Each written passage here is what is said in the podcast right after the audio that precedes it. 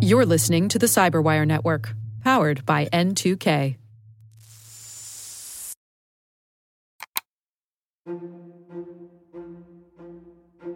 Have you ever thought, and I mean really thought, about deception?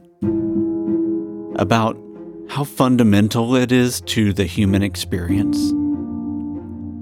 In so many ways, deception is in our nature. It's just part of who we are. We start playing with the sliding scale of truth at such an early age that you can literally see the sly scheming going on behind the eyes of a toddler as they plot how to grab a cookie without you noticing, or maybe to convince you that they brushed their teeth when they didn't. And our parents and society are complicit in our tutelage in this world of lies and half truths and fibs serving as social lubricant, and even gigantic whoppers about fictitious bunnies that lay eggs, jolly fat men that slide down chimneys and know whether we've been naughty or nice, and fairies that abscond with the recently detached teeth of children. The groups of people that raise us actually teach us to lie and actively encourage us to lie. I mean, when you think about it, how often do you really want to hear the unvarnished opinion of a kid in social situations? No, instead, we're taught to smile in these situations that we don't want to be in and say the polite thing and for the love of everything that is holy never answer the question Do these jeans make my butt look fat? And then think about every great story that you love. From fairy tales where wolves hide inside of grandmothers to movies where space rogues don the armor of their oppressors to go unnoticed as they try to accomplish their mission. I'd go as far as to say that, as humans, we're all master deceivers. But the problem is that we're all very, very easily deceived. And honestly, I've been obsessed with the topic of deception for as long as I can remember. In today's episode, we'll be hearing from a number of experts who deceive for a living. In the cybersecurity world, we call these people social engineers. We'll talk about what social engineers do, why their tactics work, and how we can defend ourselves. Welcome to Deceptionology 101 Introduction to the Dark Arts. Class is in session. A pretext is who you're pretending to be. Let's just say a con man or a scammer gets you to part with your money by building trust, rapport, making you feel like they're your friend, like they want to help you. I had a lot of experience of threat actors of all different types targeting specific individuals and what that looks like and what the signs are and how quickly you can go from being slightly suspicious of someone to completely fine with them fear runs much faster in our brains than, than, than other emotions. And so you, have got to get out a, a, ahead of that. And one of the techniques I, I, talk about is the slow down and frown technique. You've probably heard the, the advice that smiling for 30 seconds will trick your brain into releasing endorphins and make you happier I think that frowning for 30 seconds also does the same thing to increase your own skepticism. A pretext is more than just assuming another person's identity. You're forming an entire backstory. Occasionally, I'll change my voice if I have to be somebody who doesn't sound like me. I might change the way I dress, look, act, my tone, my cadence, and word choice. This is often shocking, but often in like three or four messages, all that suspicion can be dismissed with the right words coming from that person. So it, it helps you spot the red flags, but it also helps you uh, start to question information, right? That, that doesn't sound right. And I, I think again, giving yourself some time to slow down to, to process is good. That lets your neocortex kick in. But also, frowning, I, I think, helps you naturally increase your own skepticism or vigilance. In verbal communication when I'm phone hacking and in in person communication, my mannerisms change. And over email, I might use more emojis, more exclamation points, or fewer, and use a completely different lexicon. It just depends who I'm pretending to be. I have been super excited to do this episode for quite a while because deception is one of my favorite. Oh, wait. Carl, our sound engineer, says that I'm getting a phone call. I didn't even know that this was a call in show, but yeah, Carl, go ahead and patch that through. I guess that's hello? Caller, you're live on the air. Ah, yes. Is this Perry Carpenter? Yes, this is he who's speaking. Okay, great. I'm so glad to have reached you. Perry, this is Morgan Freeman. Uh, are you talking about the the actor Morgan Freeman? Yes, that Morgan Freeman. Wow, that's super incredible. I'm actually a big fan. Now, don't go all gushy on me. Sorry. Perry, I'm calling you because I've been a fan of your work for quite some time. And I think that I've got a project you'd be perfect for. I'd be delighted if you were available. Um, sh- sure, I'll check my calendar, but for you, I'm pretty sure I can make anything work. What are we talking about here? I mean, is this. D- did Netflix accept my script for cybersecurity pancakes from beyond the grave? Oh, don't worry about the details now. Wait. We have plenty of time for me to catch you up on all of that. But shouldn't I know what I. I'm about to have to walk into a shoot and only have a few minutes to lock you in. But shouldn't I know what I'm signing up for? I mean, I I trust you, but I'd like to know what I'm in for. What say you, Perry? Morgan, it, it it sounds like you're trying to get me to say yes to something, and I don't even know what I'm saying yes to. Can you give me some bit of information, please? Oh, don't worry about the details. I mean, surely this is a voice you can trust. Oh, oh, oh okay, okay, okay. I I I trust you. Count me in. Okay. Whatever it is, count me in. Now, I just need a bit of information about you to pass on to my agent. I really hope it's that Netflix deal. And we'll need a small deposit of $9,500. Wait, nine thousand five hundred dollars? You need that for me? Um, I'm hanging up now. This this seems like a scam. Wait, I'm wait, gone. don't don't hang up. Bye. This is a once. Perry, Perry, Carl, mute Perry. my mic. Are you there? Mute my mic. Are you there? Mute my mic. Ah, yeah, he's gone. I don't think he bought it. Maybe we should try calling that Jack guy next.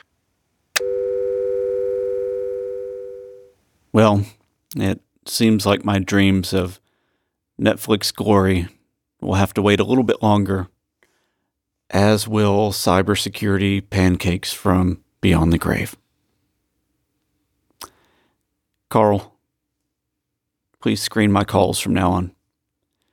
And yeah, go ahead and cue the intro. Thanks.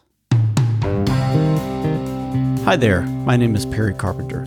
Join me for a deep dive into what cybersecurity professionals refer to as the eighth layer of security humans.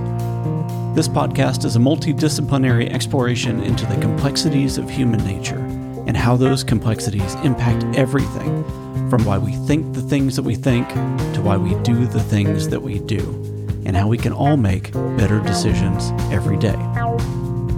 Welcome to Eighth Layer Insights. I'm your host, Perry Carpenter. We'll be right back after this message. So, what's a con game? It's a fraud that works by getting the victim to misplace their confidence in the con artist. In the world of security, we call confidence tricks social engineering. And as our sponsors at KnowBe4 can tell you, human error is how most organizations get compromised. What are some of the ways organizations are victimized by social engineering? We'll find out later in the show.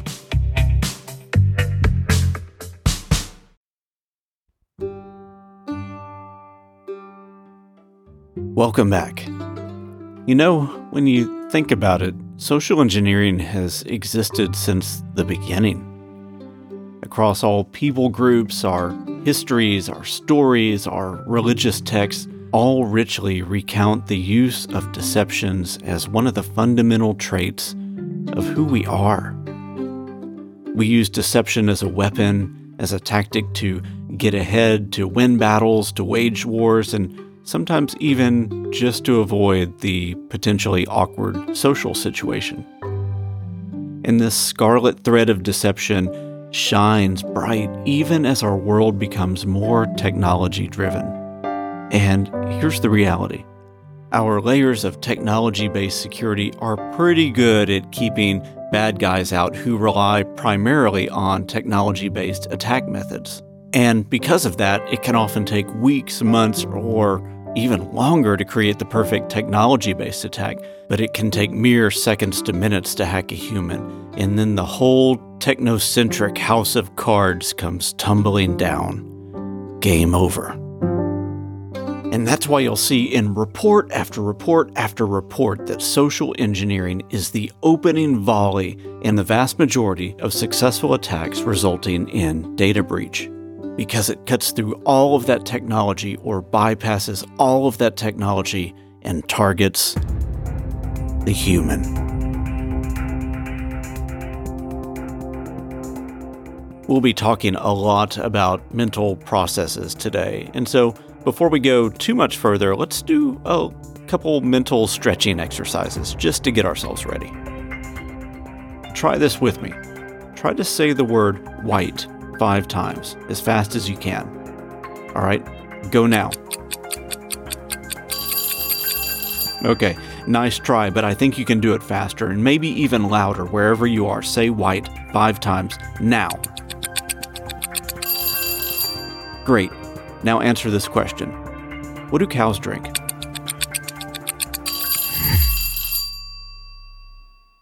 Um, you answered milk, didn't you? That's okay. Most people do. But even right now, you're realizing that was wrong. Because, of course, cows don't drink milk, they produce milk.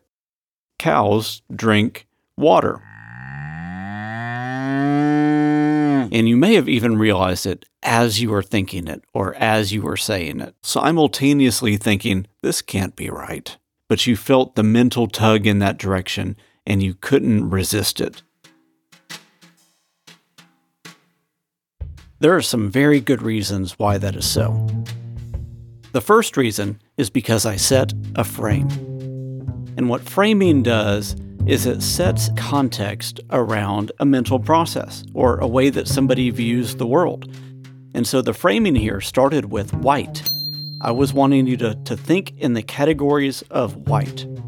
And then the other main thing at play here was the idea of rushing you rushing you into it was to engage a very fast style of thinking where you're likely to take shortcuts. You're very unlikely to think methodically or logically about something.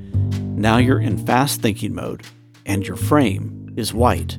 So your natural tendency is to go into an associative mode of thinking where you look for an association to map to that answer. So you're thinking of white and you're thinking of types of drinks. And then also within frame and within the association was the idea of a cow. And milk is the common association because of the context of white and the context of cow. So all of this framing and the pressure of the speed all come together to basically force your mind to pick milk. Got milk? Hmm. Before we go any further, let's go ahead and define a few terms just so that we make sure that we're all on the same page. And to do that, I'd like to invite one of our guests. Okay, Chris, thanks for joining us today. Go ahead and introduce yourself. Uh, just say your name and your title and any other vital stats that you want everybody to know. Oh boy, I don't know. Uh, so I'm Chris Hadnagy. I do know that part.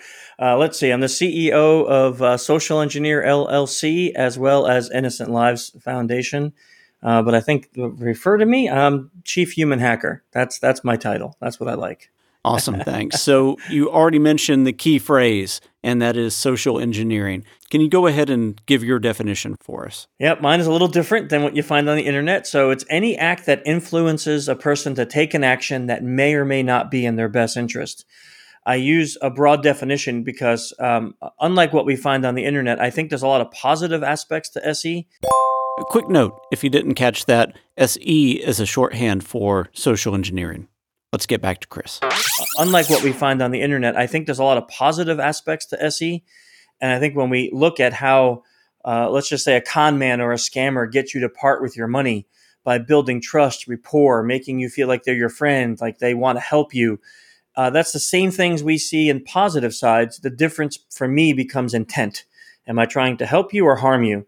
And that intent is what makes a difference in how SE is used. So, Chris, pivoting off of that concept of intent, what is the relationship between influence and manipulation? Probably the easiest way I can define it is if you think of the word influencer, it always has a positive connotation to it. Like you say, oh, you're a social media influencer. That means you you positively influence people. But if I say, well, Perry, you're a manipulator, that doesn't sound too good. That sounds like you're out there just to kind of get your own way. So the way I think about influence versus manipulation is I define influence as getting someone to want to do what you want them to do. So like if I if I influence you into a, a into an action, then it becomes your idea, but not by force. You actually have the idea and you say, "Oh, I really want to do this." So you're not going to take an action that harms you. Where if I manipulate you, you're going to take that action, but you're going to do it out of another emotion like fear or or or anger or sadness. And now it doesn't matter if it's good for you or not. You're going to take it because I manipulated you to do it. So I, I think that line really um, crosses and on if it's good for the person or bad for the person. So we have this broad category of social engineering where the social engineer is either influencing or manipulating someone into taking an action that furthers the social engineer's goals. Now, there are a few other terms that we need to define under that. Social engineering is the category of behavior and then under that are the different forms that social engineering can take and the different mental models that are exploited or utilized to get there. The forms that social engineering can take start off with things like using a pretext, which you heard described all the way back in the intro section of this podcast. Let's refresh your memory now. A pretext is who you're pretending to be. That's Rachael Tobac. Rachael is a hacker, a social engineer, and the CEO of Social Proof Security. A pretext is more than just assuming another person's identity. You're forming an entire backstory. Occasionally, I'll change my voice. If I have to be somebody who doesn't sound like me, I might change the way I dress, look, act, my tone, my cadence, and word choice both in verbal communication when I'm phone hacking and in in person communication. My mannerisms change. And over email, I might use more emojis, more exclamation points, or fewer and use a completely different lexicon.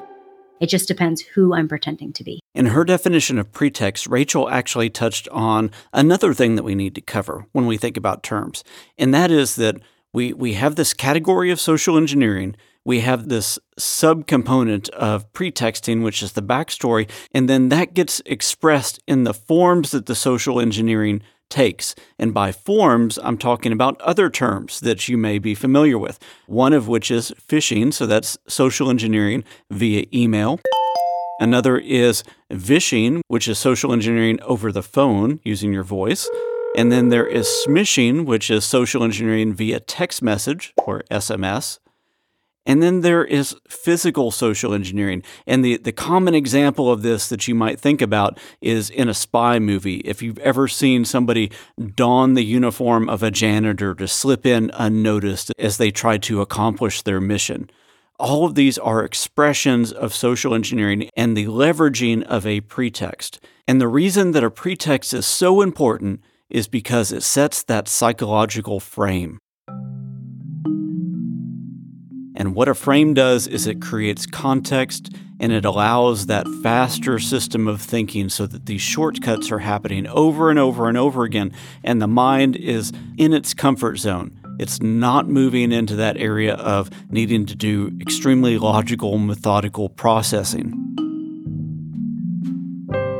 And speaking of the mind and processing, let's talk about the psychological tricks that social engineers use to accomplish their missions. I think, certainly from the information extraction perspective, I think people love to tell their story. And if you meet someone who shows an interest in you and wants to hear more about what you do and how you do it and gets your advice on things, people just want to tell that story. That was Lisa Forte. And what tends to happen, I think, is that very often Uh, what they don't realize is because they're enjoying the interaction so much because you're talking about yourself. And human beings, every single human being loves to talk about themselves. It's just part of our makeup. And what they don't realize is they're doing all the talking which means that the other person is doing all the information gathering. I was super excited to interview Lisa because she has one of the most interesting backstories I have ever heard. Let me have her give you some of that now. Hello, I'm Lisa Forte. Um, I'm a partner at Red Goat Cybersecurity, and I'm an expert in social engineering and insider threat, as well as helping organizations rehearse for a cyber attack. Lisa, I understand you've had an interesting route into the field of cybersecurity and social engineering. Can you tell us a little bit about that? Much to my parents' dismay, after I'd finished law school and, you know, was a young enthusiastic lawyer here in the UK, I decided actually to abandon my career in law. And I took a I took a job sort of uh, advising on international security uh, from a legal perspective for a company that put armed guards on board ships to protect them from pirates. My role very, very quickly went from advising from a legal perspective on what you can and cannot do in international waters to actually running security teams, designing how we're going to protect the ship, fortifying the ship, and then gathering intelligence on how pirates were operating in that area, how they were targeting ships what was very interesting at the time was that we discovered that the pirates seemed to know with alarming precision which ships had armed guards on and which didn't. And they would let ships pass them by that had armed personnel on board and then would target the ones that did not. Which led us to believe that they must be getting intelligence on what and who are operating on those vessels. So we sort of launched a really big campaign on, on how they were doing it. And a lot of it was coming down to social engineering, mainly at ports where they would have people speak to the the mariners on board and ask what cargo they were carrying have they got much security where is the security coming from what's it like working with those security guards what lisa's talking about here is a very specific technique within social engineering called elicitation. And elicitation is the skill or the psychological poise that are used to extract information from your target, all to further the social engineer's goals. So, this information can be used to gain more credibility later. Let's say you learn the name of a supervisor as you're doing this. Well, now you can name drop to gain credibility. Maybe you learn a specific operating system or an application that's used, then you can turn that into part of your attack methodology, and so on. So, elicitation is an extremely valuable tool in the social engineer's toolbox and a lot of that intelligence got passed back down the chain to the pirates. That, and obviously, there was a, a very, very clear link between uh, London insurance houses and a lot of the intelligence on the ships as well. So it became a very murky business, but it taught me a lot about security, a lot about threat actors. From there, I moved into counterterrorism intelligence in the UK looking at how ISIS were recruiting young individuals to come out to Syria from Europe, from the UK especially, which they did online and they did, unfortunately, with an awful lot of success. They got a lot of young people to pack their bags, get a flight to Turkey, cross the border from Turkey into Syria, um, and join ISIS. So that again was social engineering, but by a different level of threat actors. And then I worked for one of the UK police cybercrime units, which was a great experience, focusing more on obviously the cybercrime and the organised crime groups that operated in Europe and around the world. And then I left to join the private sector. One of the things that you'll realize the more that you look at social engineering is that virtually everything comes down to establishing that frame or context. And you do that so that you can exert influence or create a situation that you can manipulate. And that could be influencing by providing information, just making something very easy to do, tricking somebody, telling a lie, something like that. Or it could just be injecting the right information at the right time to get the right result because you understand your target. Now, that also means that social engineers don't have a corner on this market. This is an understood field of psychology, and a lot of that comes down to the science of persuasion. And the master of that is a guy by the name of Robert Cialdini, who literally wrote the book on the topic. Cialdini's book, Influence The Psychology of Persuasion, was originally released in 1984 and has become the Bible of sales professionals, marketing professionals, and social engineers alike. In his work, Cialdini offers seven principles of persuasion. That was recently updated from six, so the 2021 version of this book adds a seventh principle that was originally introduced in his book Persuasion. But those seven principles are number one, reciprocity, two, commitment and consistency, three, social proof, four, authority, five, liking, and six, scarcity. And then the seventh, the new one, is unity. Now, we'll talk about these in just a bit, but there was one of these that you may recognize. That is number three, social proof, that is the name of Rachael Tobac's company. And so I wanted to ask her a question about that. So, Rachael, I've been wondering this ever since I've seen the name of your company. Yeah. Is the name Social Proof a reference to the Robert Cialdini principle of persuasion, or is it to indicate that your company and your consulting is to help people be more resistant to social engineering? Or is it both? I love that question, Perry. You know what? No one's actually ever asked me that that I can remember. So I appreciate you digging in there. Um, there's a couple of different reasons why I call my company Social Proof Security. The first is Social Proof from Robert Cialdini's book Influence, like you mentioned. That's one of my favorite principles of persuasion to leverage. Highly recommend reading Robert Cialdini's books if you want to learn more. If you're listening to this and you haven't heard about his principles of persuasion, Social Proof comes from his principles of persuasion. It's also kind of a play on words in that I'm trying to proof people's social experience. So it's kind of like keeping you safer in your social interactions because I'm social engineering. So social engineering and proofing against that. And it also has social in it. And I help people keep themselves safe with their social media and the way that they portray themselves online. So there's a lot of different kind of play on words there. And I really appreciate you bringing that up because I, I really don't think anyone's ever asked me that before. Okay, so I was really glad to be able to get that answer and then also to hear Rachael's response to the question in general. But let me talk about the principles of persuasion for just a minute.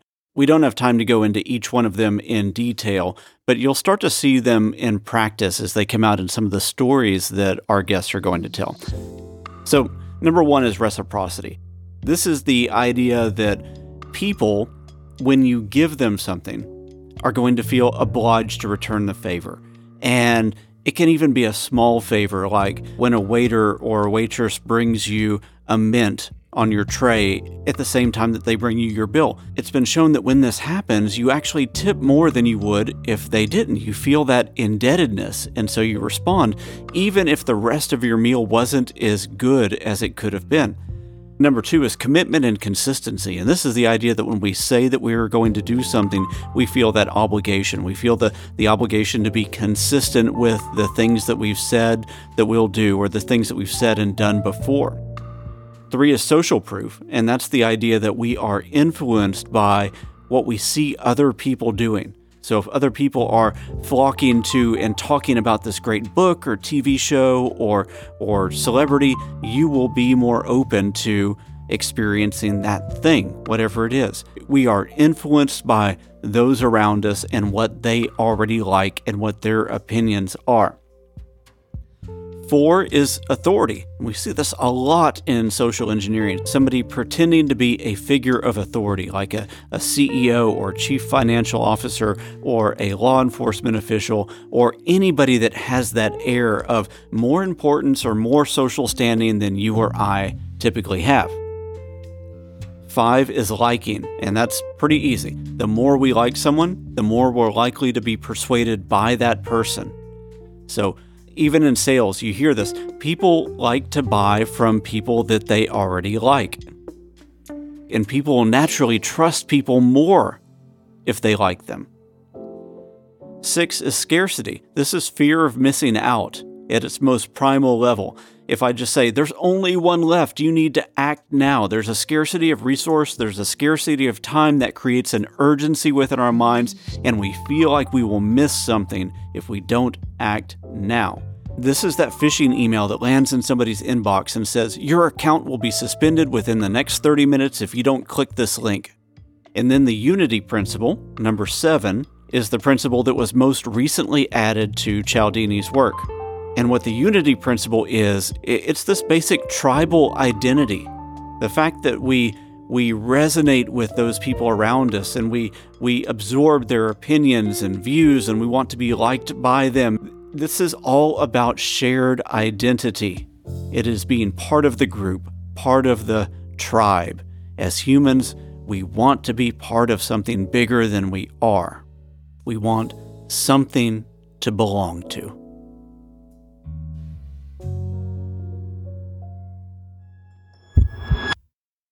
We'll be right back after this word from our sponsor.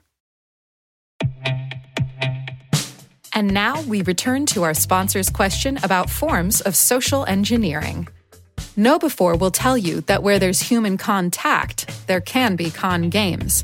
It's important to build the kind of security culture in which your employees are enabled to make smart security decisions.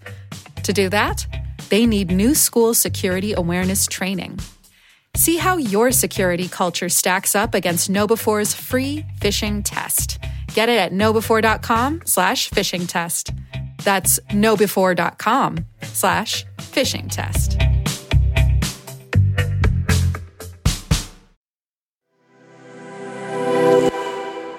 Okay, we'll see many of the principles that we already talked about play out in the stories that our social engineers are going to tell. But let's talk just for a second about some of the emotional levers that social engineers may pull to accomplish their goals. There are various psychological levers that a social engineer will pull.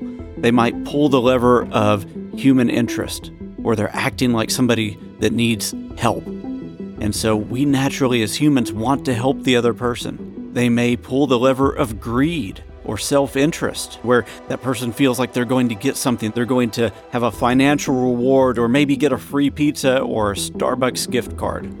They might pull the lever of anger and send an email that elicits that angry emotional response, or they're very likely to pull the lever of fear. But in all of this, we have to realize that we are being manipulated. Remember, heightened emotion is a social engineer's best friend because it moves the victim, it moves the target into that fast thinking mode where they're likely to take mental shortcuts. And when our mind is taking shortcuts, critical judgment goes out the window.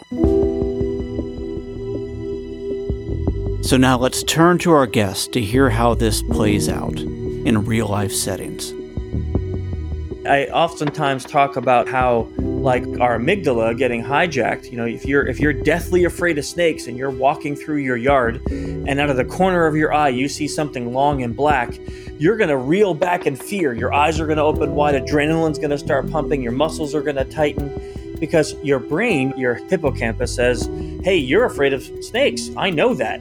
And it's going to trigger the amygdala to have the fear response. Now a couple seconds later you look down you see it's the garden hose and you go, oh, okay, I don't need to be afraid. But your brain took all of those actions and made physiological responses way before your your brain thought about it because of safety.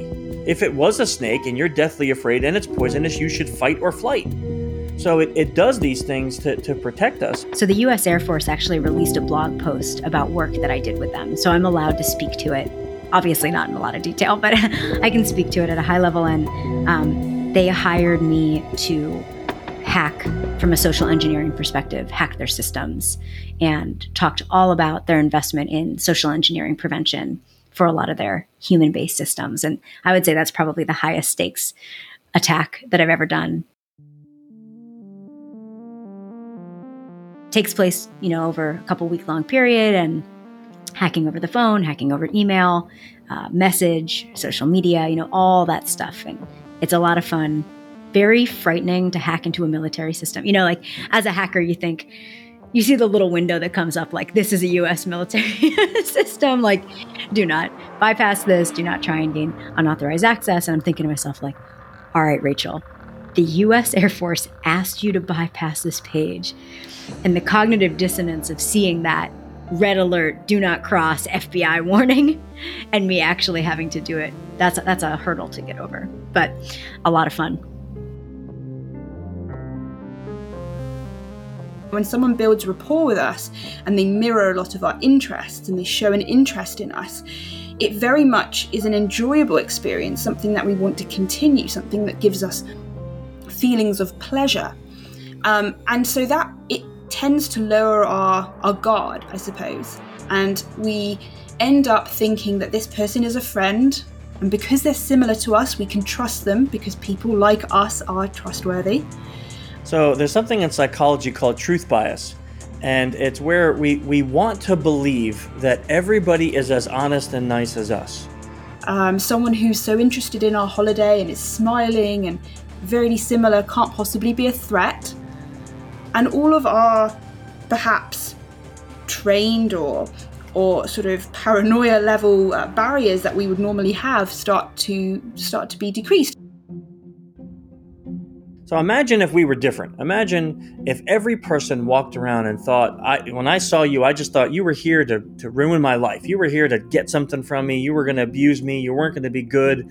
You're a bad person. How would we ever proliferate as a human race if everybody we met we first distrusted? So the way we're built is by having this truth bias, which is where we want to believe that everyone is being honest, truthful, and nice. And we believe that so much that we'll even make excuses for things that should be red flags. And that's, you know, often how intelligence officers operate as well. They're not going to walk up to someone and say, Oh, hi, I work for, for MI6. Can you just pass me all the information on your nuclear power plant? Probably the answer is going to be no. But over time, befriending that person, building rapport with them, making them feel comfortable, eventually that information will flow. We'll make excuses for when we see someone doing something or saying something. We're like, that doesn't sound right. But you know what? They're just having a bad day. And we'll do that as, a, as humans commonly. And that causes a, a vulnerability for us. And really, I don't want to say it's a weakness because there's a strength in the way we are as, as a species, but it also is where our vulnerabilities are. Our strength is our weakness. Often, I think they didn't even realize that they'd given over any information. One of the things we noticed uh, quite early on when I was working uh, in the piracy industry was that they'd had this technique, which I always thought was really fascinating. And it was basically a technique where they sort of made the impression that they knew the information already. So if you told me a piece of completely new information that was really juicy, exactly what I wanted to hear, they wouldn't react at all. And they'd almost dismiss it as sort of okay well i knew that that's that's nothing new and what that meant was that the person who handed over the information didn't think oh maybe i shouldn't have said that. Why did they react like that if they, they were so shocked at this piece of information? Maybe maybe i've given away something. So it was quite a clever way of pretending that the information meant nothing and so you could just keep giving them that sort of information. It's a lot about building rapport and making them feel safe and okay. I think a lot of times when people think about criminals hacking, they imagine it's some sort of we've stolen your account, click here within 24 hours, like really scary pretext, right? And that creates a lot of stress on the victim, which actually sometimes might affect the victim in such a way that makes them pump the brakes and say, What the heck is going on here? But when I'm attacking, I don't harm people. I don't make them feel frightened. When I am done hacking a person, generally they thank me they say, Thank you so much for your help today. Or, I'm so glad I was able to give you what you needed. Thanks so much for calling. You know, at the end of each interaction that I have with somebody, I try and end it in such a way that they would thank me and in a genuine way too. So it's building that rapport, making people feel comfortable and safe, um, and like a friend. And if you can do that safely, then by the end of the conversation, they're not panicking, they're thinking. Rachael makes a really good point about psychological comfort here. Remember, a good social engineer is always trying to play towards the mind's natural reactions. And leaving somebody in a comfortable state is great because that person feels like nothing different than the ordinary has happened. So their mind naturally filters all of that out and they just continue through their day. There's one technique that I talk about quite a bit, which is called feeding somebody a truth sandwich.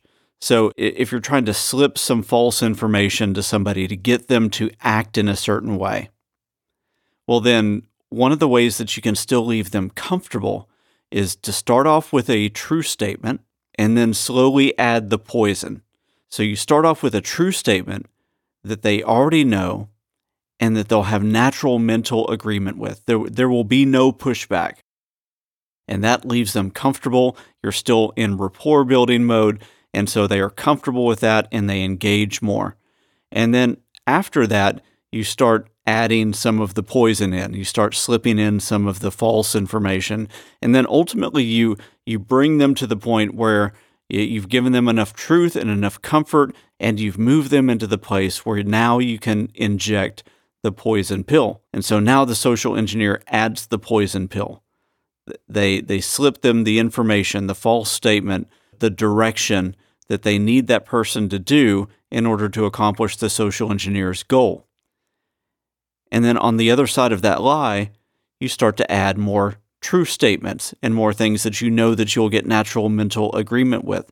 So the idea of the truth sandwich is that you have these two bookends that are very true that get natural mental agreement and then in the middle of that is the false thing, the thing that the social engineer needs the person to believe or needs the person to do, but it is completely framed and surrounded by psychological comfort. Okay, before we move on to talking about defenses, I want to give you one more model to think about, and this is called the OODA loop.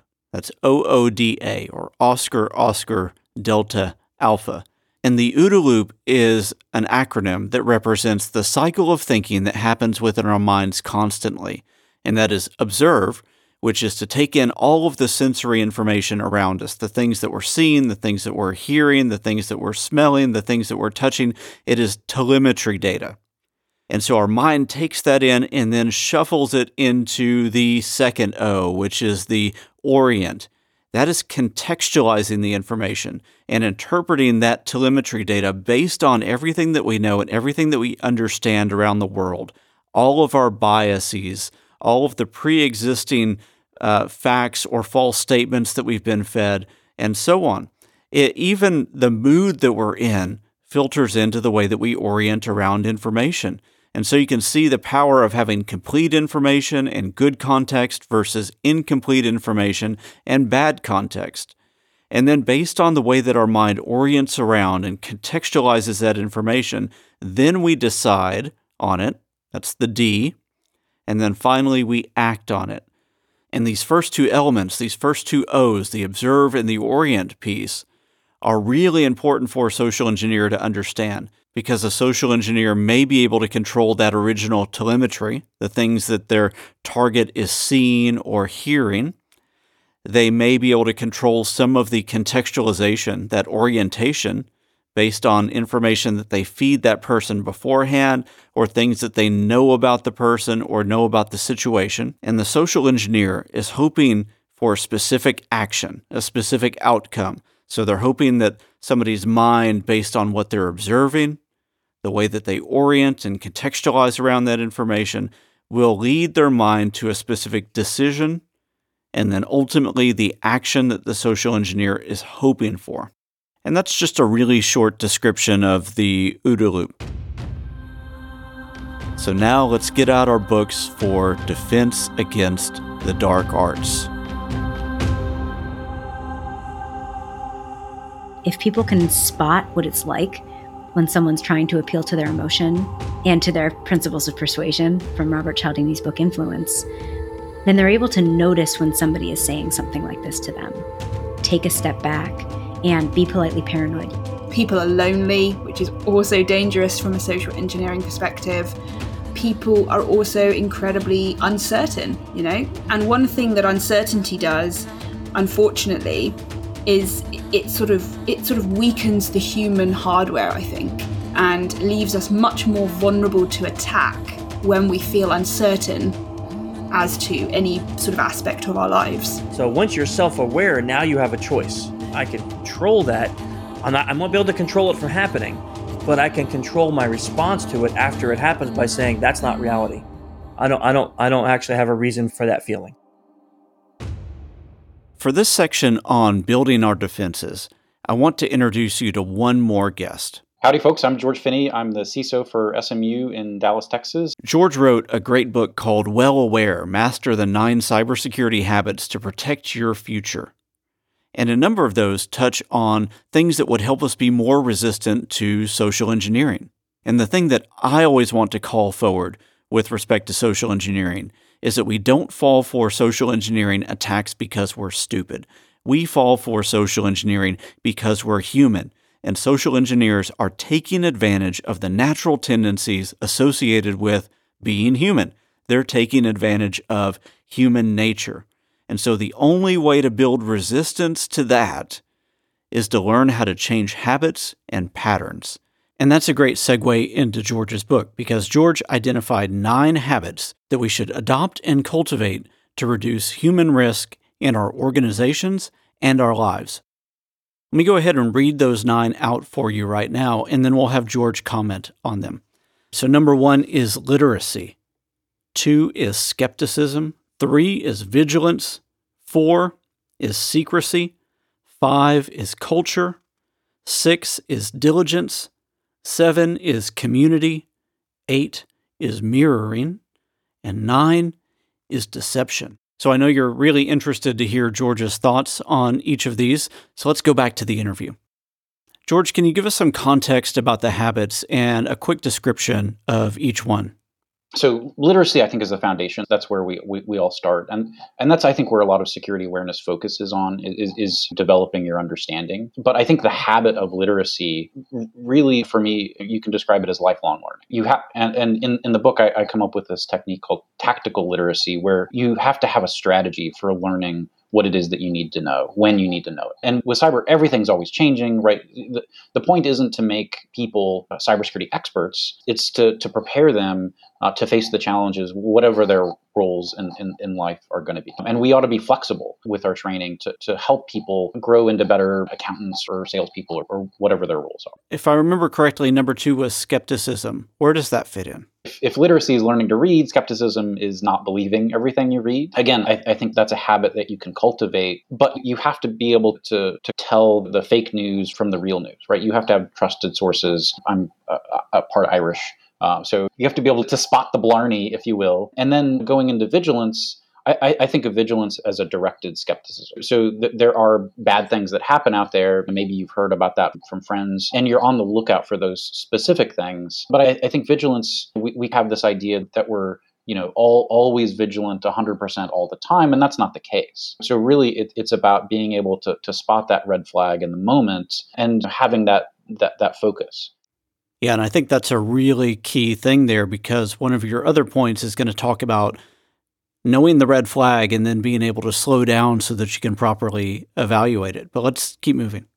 And then you get to secrecy and you have to know what it is that you're protecting. And you don't necessarily protect all things equally. With secrecy, you have to make it personal. That's, I think, what resonates with people. It, it's easy for me or you to protect our, you know, deepest, darkest, most embarrassing things that have happened to us. We just do that naturally. And if we can translate that to, to what we're protecting in, in, terms of our clients, our data, our corporate trade secret, the, the recipe for, for Coca Cola. I think that translates really well. So I'll pause here and just say, the first four habits are things that you can do internally. So th- those things naturally come inside of you. The final five habits are things that, that you need other people to, to do. Okay. So literacy, skepticism, vigilance, and secrecy are all things that are within our personal control and how we manage our personal data and our personal environments and our personal mindsets. Once we get to these next five, we need external support or if we're in charge of security awareness programs or security programs,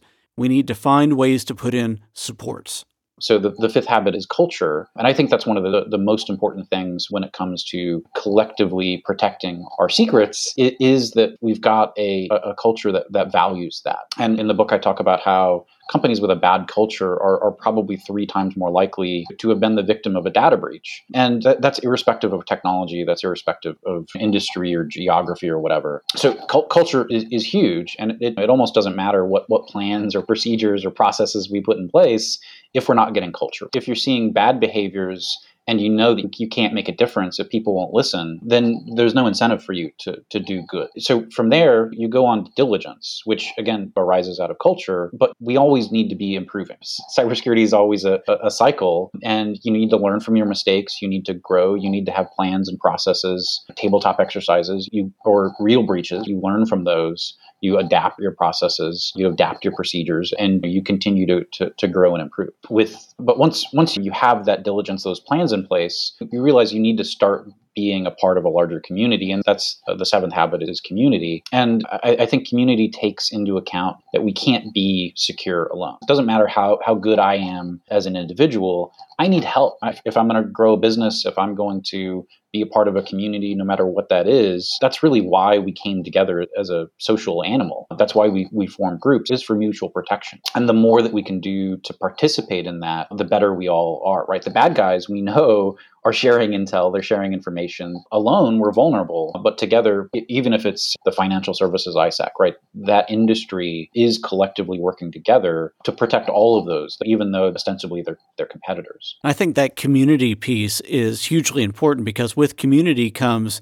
social pressures and social norms and all the things that create and demonstrate the patterns that show this is how you behave or these are the things that we should collectively think and value mirroring the eighth habit once you start sharing information in a community you need to know what information you're sharing. You need to, to and, and we do that naturally as human beings. We, we have this kind of innate inborn empathy for one another and, and we learn from, from one another's mistakes or just from watching each other and so mirroring is, is really that habit of really internalizing those external lessons and, and, and making a difference and the ninth habit is one that's actually really interesting because it sounds like something that the bad guys would be doing.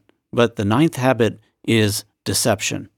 Which I love just because I'm teaching my daughter to play pranks and we, we, we just had April Fool's Day. It's fun. And that's, we want it to be seen as a positive thing not necessarily as something that is trickery or lie. And and that that's a fine line to walk, but I, I think deception is, is the one way. I'm, I'm not going to throw a bunch of Sun Tzu quotes at you. That's how we understand what our adversaries are, are doing. That's how we see what their MO is. And that's how, again, feeding back into the literacy habit, that's how we get better is understanding what it is that they're doing, what it is that they're after, and helping, again, educate not just ourselves, but, but the entire community.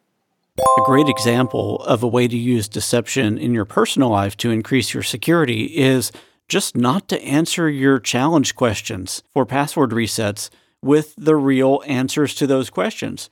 So you can go ahead and pick your mother's maiden name, but put Sasquatch or something like that in it, or your favorite movie.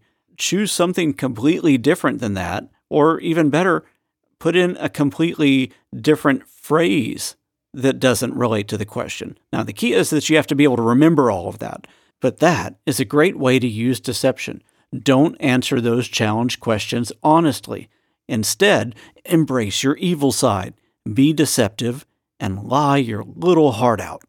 When I go to, to, to get takeout food, my, my daughter insists that we give them a fake name to pick up the food. And it, it can't be the same fake name every time. We, I've got to like prep and come up with a new fake name. And again, she's super young, she's in elementary, but it, it's that habit of, hey, they don't really need to know my real name when they announce it to the whole room or whatever. But again, just simple things that, that I think can make a big difference.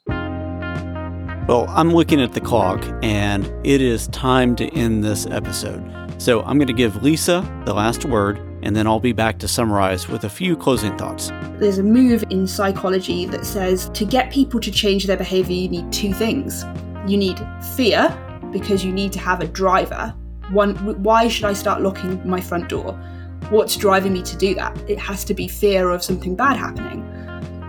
But then you also need an ability for that person to, to take matters into their own hands, that sort of self efficacy of, of managing the threat. And if you have those two things where someone feels able to manage the threat and they fear the threat itself, you'll get behavior change. And at the moment, I think we, we do fear really well. We, we push the fear line brilliantly, but we don't give the public those tools to be able to manage their own security. In the end, it all comes back to human nature. Social engineers exploit human nature, they exploit our emotions and our patterns of thought to achieve their goals. And the way that we combat those techniques has to take human nature into account. If we ignore human nature, we leave our people and ourselves vulnerable. And at the end of the day, really, the entire reason that we work to secure technology is because that technology exists to serve human purposes. And when the technology behind our civilization, our infrastructure, and our communication fails because of security issues, people pay the price, not other pieces of technology. So it's time to equip people with the habits and the mental defenses they need to manage social engineering. Oh, and you'll notice that I named this episode Deceptionology 101. And that's because we only had time to scratch the surface in this episode. There's so much more that we can cover. And in the future, I'll be dedicating entire episodes to attacker mindsets and to how we perceive risk and why we're so bad at it. So stay tuned. Thanks so much for listening, and thank you to our guests, Chris Hadnagy, George Finney, Lisa Forte, and Rachael Tobac. If you're interested in this topic and you want to learn more, I'll have links to the authors, their books, their training materials, and a whole host of other related content in the show notes. And if you like this episode, I would really appreciate it if you'd help me out by creating a bit of social proof please take just a couple seconds to go to Apple Podcasts and rate and consider leaving a review. That does so much to help. And you can also help out by posting about it on social media and recommending it within your network and, heck, maybe even your friends and family. And if you haven't yet, go ahead and subscribe and follow wherever you like to get your podcast fix. Lastly, if you want to connect with me, feel free to reach out on LinkedIn or Twitter. In addition, I also participate in a group on Clubhouse, and we meet once a week on Friday. It's called the Human Layer Club. Just search for it in Clubhouse and you'll find it, no problem. So until next time, thank you so much. I'm Perry Carpenter, signing off.